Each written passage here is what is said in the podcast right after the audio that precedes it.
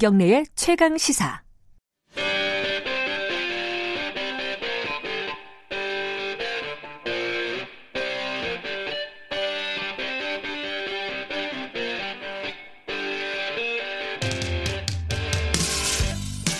핫한 경제 사안 그 정수리에 침을 꽂는 경제 직설 시간입니다. 어, 지난주에 어, 벌써 작년입니다. 작년 이 시간에 올해 경제 2019년 새해 경제에 대해서 얘기를 좀 큰 얘기를 했었습니다. 새해 경제 정책의 효과를 볼 수 있으면은 지표가 아니다 개혁을 말해야 한다 여기까지 얘기하다가 얼버무리고 끝나버렸어요. 이게 너무 아쉬워가지고 새해 경제 새해 경제 정책이 개혁을 말해야 한다면은 과연 어떤 개혁이 핵심일까 이 얘기를 오늘 마저 좀 하는 시간을 가져보겠습니다. 경제 알아야 바꾼다의 저자 주진영 씨 나와 계십니다. 안녕하세요. 네, 안녕하세요.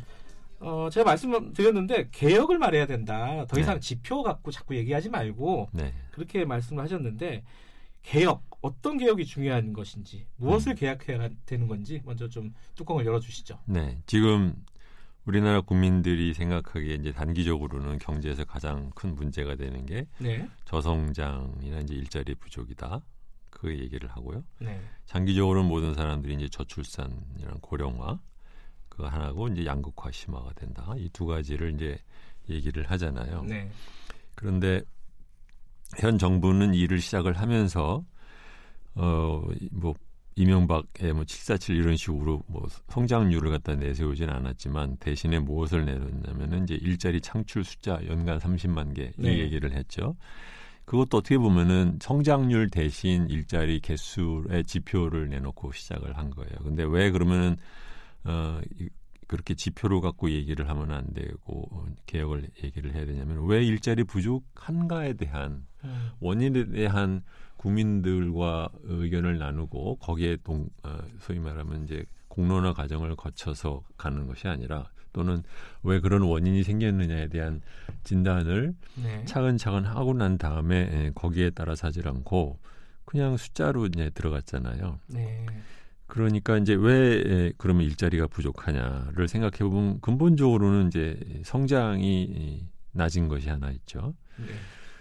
그렇지만 성장도 저번 주에 이제 말씀드렸듯이 다른 나라는 왜 그러면 어, 3% 2% 성장을 하는데도 일자리 갖고 뭐 특별한 얘기가 없느냐. 음. 우리나라만 왜 이런 문제가 생길까라고 하면 그것은 근본적으로는 우리나라 노동시장이 이중화가 돼 있어서 상위 10%나 20%에 들어가는 사람과 그렇지 않은 사람 사이에 임금 격차가 굉장히 강하니까 그러니까 사람들이 사실은 그 20%에 들어가고 싶어서 줄이 서, 있, 서 있는 것이고 또는 이제 못 들어간 사람은 들어간 사람 대비 그 소득이 거의 뭐 반으로 떨어지니까. 네. 그러니까 생기는 문제잖아요. 그러니까 우리가 말하는 그 일자리라고 말하는 것은 근본적으로는 한국이 다른 나라와 같이 3% 성장을 하면서도 다른 나라 같이 임금 노동이 예, 원활히 돌아가는 시장이 아니기 때문에 생기는 문제란 말이죠.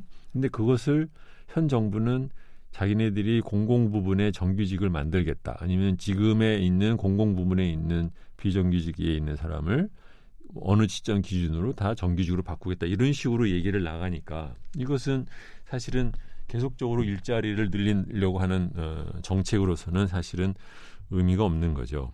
그럼 왜 그러면 우리나라는 일자리가 안 되느냐? 첫 번째로는 성장을 3%라고 하지만 그 성장의 3%의 상당 부분은 어떻게 보면은 다른 나라에 비해서 어 지나치게 그 자본 집약적인 성장을 한다. 예를 들면 저번에 이제 저번 주에 말씀드렸듯이 다른 나라들은 20%를 투자하는데 우리나라는 30%를 투자하는 나라다. 근데 30%가 뭐냐면 결국은 아파트 짓거나 아니면은 길 닦거나 이런 데다 네. 쓰는 거잖아요. 이것은 소위 말하면 노, 그 고용 생산 고용을 유발하는 개수가 굉장히 낮은 그런 쪽으로 돈, 쓰는 게 하나 있고 두 번째로는 노동 시장이 이분화돼 있기 때문에 이렇게 이분화된 시장에서는 좋은 일자리가 많이 만들어질 수가 없는 것이고 세 번째로는 우리가 지금 인구의 구조상 어, 나이 많은 사람들이 지금 위, 그 40대 50대 많이 쌓여 있어요. 네. 근데 이 사람들이 우리나라의 연공급 때문에 자기 생산성 대비 훨씬 더 많은 월급을 받고 있거든요. 음. 근데 이 사람들을 갖다 근데 우리가 어 소위 말하면 그 원청 부분에 대한 노동 보호 때문에 이 사람들을 월급을 낮출 수도 없고 그렇다고 일을 안 한다고 해서 내보낼 수도 없고 그러면 기업 입장에서는 뻔히 어, 자기 생산성보다도 높은 임금을 받고 있는 장년층 인구가 굉장히 많은데 이 사람들을 놔둔 채 새롭게 사, 어, 젊은 층을 갖다 고용하기 어려운 상태에 있는 거예요. 네.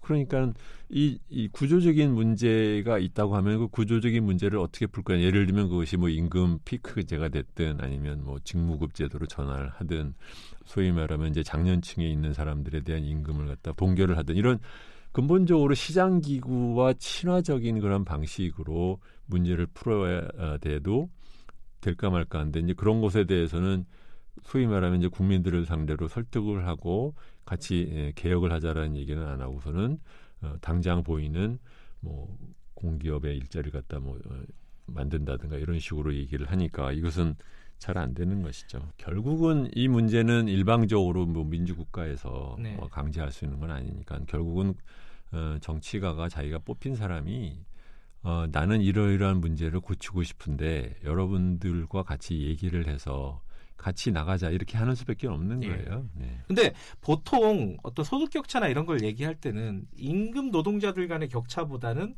자산가와 음. 어떤 어, 적은 임금을 갖고 있는 어, 노동자를 비교를 할 때가 많잖아요. 그쵸. 자산가에 대해서도 우리 사회는 굉장히 어떤 세금이나 이런 부분들이 적다. 뭐 예컨대 뭐 부동산이겠죠. 우리나라 그 소득 분배 그 특징을 보면 굉장히 독특한 현상이 있어요. 뭐냐면 최근에 한국 보고서에 그 OECD 보고서에도 그 얘기했었는데 상위 10%가 가져가는 소득의 비중이 미국 다음으로 높은 나라다. 미국 다음으로요? 네. 아. 굉장히 높은 나라인 거죠. 근데 그것으로만 그치지 말고 또 뭐가 있냐면 미국은 상위 0.1% 1%가 가져가는 비중이 높은데 네. 한국은 사실은 0.1% 1%가 가져가는 비중이 그렇게 높은 나라가 아닙니다. 아 그래요? 네, 그보다는 그 나머지 1% 떼고 나머지 9%에서 10% 사이의 사람들. 예. 이 사람들이 가져가는 비중이 굉장히 높은 나라예요. 어, 그러니까 아주 부자들은 조금 적은데 그렇습니다. 조금 네. 부자인 그러니까 그것도 조금은 아니죠. 사회 네. 10% 정도 되는 부자들은 그렇죠. 어, 상당히 많은 부를 독점하고 있다. 그렇죠. 그러니까는 네. 지금 상위 10%가 45에서 50% 계산하기에 따라서 그렇게 차이가 난다고 하는데 예. 를 들어서 뭐 간단하게 얘기를 해봅시다. 그러니까 1% 상위 10%가 50%를 가져가면 그럼 나머지 90%가 나머지 50%가고 나눠 먹어야 되는 거예요. 그렇죠. 얼마나 힘들어요, 그러니까 음. 당연하게. 그런데 이 과정이 한국은 독특한 것이요. 그 숫자가 조금씩 조금씩 더 계속해서 올라가고 있어요. 가장 높은 그 기울기로 올라간 그 기간이 언제였냐면 노무현 정권 시절입니다. 아, 그때 부동산이 폭등해서 그런가요? 전체적인 세제가 아. 에, 그런 것을 갖다 그냥 놔둔 것이 크고 그다음에는 아까 말하면 원청 부분에 그 당시에 인, 아. 원청 부분 노동자의 임금 상승률이 굉장히 높았어요 그때요. 그렇군요. 그러니까 사실 노무현 정부 때 하면은 종부세, 부동산 세제만 생각이 나는데 어, 주진혁 씨가 보시기에는 네.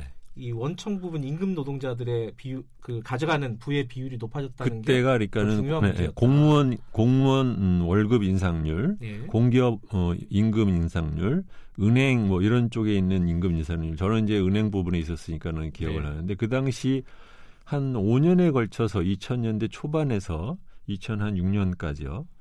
연간 거의 한 10%씩 그 임금이 올랐습니다. 네. 은행 부분에. 그 10%씩 5년 올라보면 얼마가 오릅니까? 굉장히 높이 올랐어요. 근데 재밌는 것은 그러면서 고용은 안 늘렸어요. 아하. 삼성전자를 제가 다닐 때 당시 각 있었던 직원보다 지금 숫자가 적어요. 음. 네. 국내 아마 제가 알기로는 요새 아마 한 10만 명 정도 국내에서 고용할까 그럴 텐데 물론 이제 해외 나가서 뭐 생산하다 보니까 그렇기도 하지만 현재 자동차나 현대 뭐 삼성 뭐 전자나 이런 쪽에 고용이 전혀 안 늘었어요. 한 지난 한 20년 동안. 예. 오, 그럼 어떻게 가능했느냐? 자기 하고 있는 이 생산 프로세스에 계속해서 뛰어서 자꾸 밑으로 주는 겁니다. 음, 지금 말씀하신 게 어쨌든 이런 작은 비율, 어, 상위 한 10%의 비율이 우리 사회의 부를 한 50% 정도 독점하고 있는 이런 부는 아니라 소득이죠. 네, 소득을 독점하고 있는 네. 이런 상황을 개혁하는 게 중요하다. 그렇습니다. 이게 첫 번째고 두, 두 번째로는 아까 말씀하신 이제 이제 부로 넘어가면 예, 자산. 네. 그러니까 에, 결국 소득 재분배라는 것은 뭐, 어디에를 무엇을 통해서 하냐면 소득에 대한 세금. 네. 그다음에는 재산에 대한 세금 또는 재산에서 나오는 소득에 대한 세금을 통해서 그 재원을 마련을 하는데 네.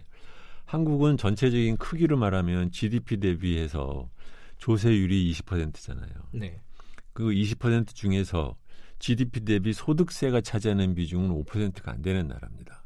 이게 다른 나라에 비해서 거의 반이나 또는 3분의 1밖에 안 돼요. 그 비중이. 네. 그러니까 예를 들면 서구 국가는 자기네 에, 그 GDP에서 소득세가 차지하는 비중이 한 10%가 돼요. 근데 우리나라는 한4% 되니까 네.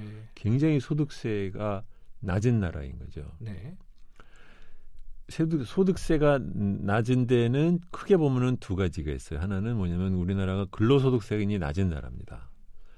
어, 원청 부분에 있는 노동자들이 담론을 갖다 리드하기 때문에 그 근로소득세 갖고 맨날 뭐 유리할 뭐, 뭐 조세니 이런 소리를 하지만 막상 실제로 세율을 따지고 보면 어, 상위 10%의 맨 끝에 있는 사람이 자기 소득에 대비해서 내는 소득세율이 5% 정도밖에 안 돼요.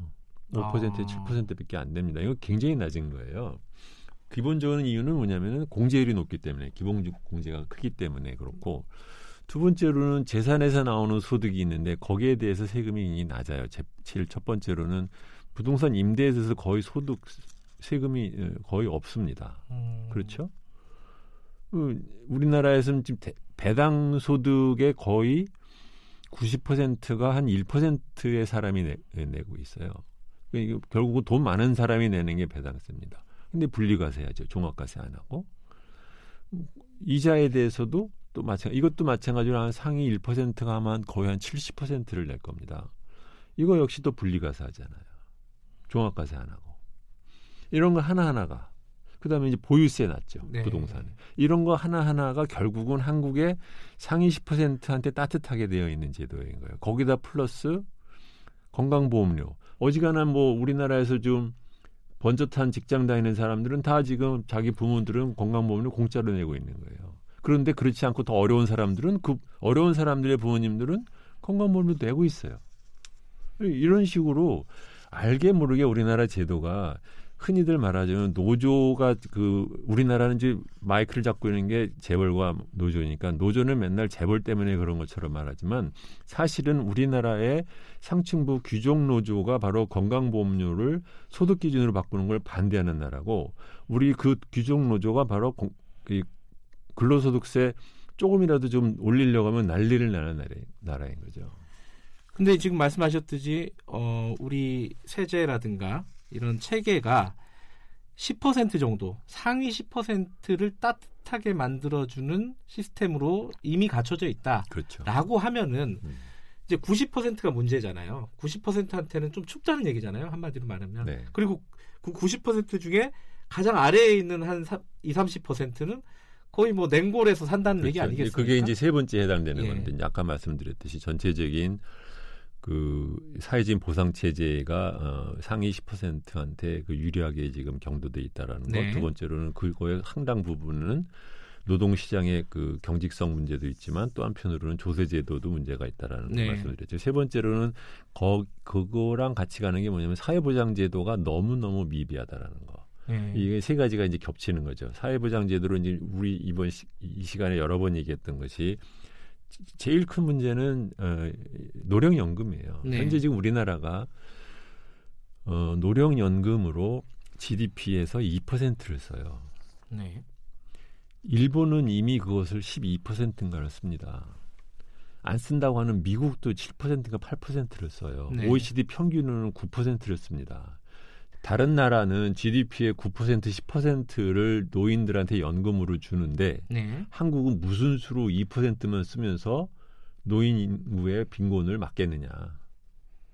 근데 뭐 노인들 문제뿐만 아니라 뭐 다른 부분들 그뭐 예를 들어 뭐 실업 관련된 그렇죠. 대책이라든가 이런 부분들도 좀 취약한 것도 사실이죠. 그렇죠. 실업보험도 지금 요번에 이번 정권이 그래도 조금 노력을 해서 좀 올리려고 노력을 하지만 한 요번에 10% 올렸잖아요. 근데 음. 사실은 보면 근본적으로 우리나라 실업보험의 그 설계자 그, 그 설계를 가만히 보면 그 설계자의 머릿속에는 무슨 생각이 들어 있냐면 실업보험으로 돈을 받는 사람은 잠깐 최저임금 정도만 받아라. 예, 그게 있죠. 네. 머릿속에. 그게 딱 있는 거예요. 근데 예를 들면 직장을 한 40년 40, 뭐 50세 정도 됐다고 합시다. 그런 사람이 일을 하다가 애를 둘을 데리고 있는데 네. 그러다가 실업을 했다.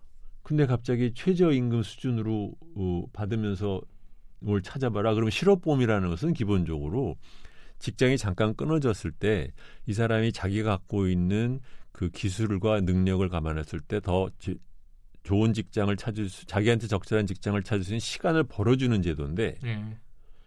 어, 그럴 시간이 어디 있어요? 무조건 어딘가에 취직을 해야지. 네. 네. 좀 이제 얘기들을 좀 정리를 해보면요. 네. 지금 여러 가지 문제를 어, 겉으로 보기에는 큰 문제, 소득의 양극화, 부의 양극화 말씀도 하셨고 거기에 이제 조세 문제 그리고 사회 보장 문제까지 얘기가 됐어요. 네. 근데 이게 하나하나 다 큰 문제처럼 보이지만은 실천적인 관점에서 보면은 어, 하나하나씩 해결할 수 있는 지점들이 있다. 그럼요. 포인트가 있다. 네. 문제는 근데 이 정권은요. 네. 대선 때부터 중세 중산층에 대한 증세를 안 하겠다고 자기네들이 선언을 했어요. 대선 음. 공약에. 네. 그 다음에는 무슨 생각을 했는지 조세특별위원회라는 걸 만들었어요. 그러는 다음에 조금 좀 하려고 하니까는 금방 탁 기재부가 나서서 아 우리는 생각 없어 안 할 거야 라고 그 다음부터는 지금 유명무실해졌잖아요. 그러니까 조세 정책에 대한 개혁을 하지 않으면서 소득 양극화를 말하는 것은 그건 위선이에요. 알겠습니다. 이 오늘은 여기까지 듣고요. 어, 다음부터는 경제계 현안들 하나하나 좀 구체적으로 짚어보는 그런 시간 마련해 보도록 하겠습니다. 오늘 말씀 감사합니다. 네, 안녕히 계세요.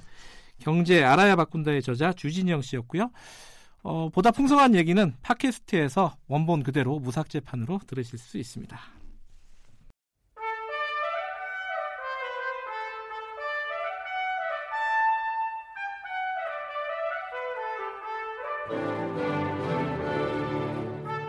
오늘 하루 이슈의 중심.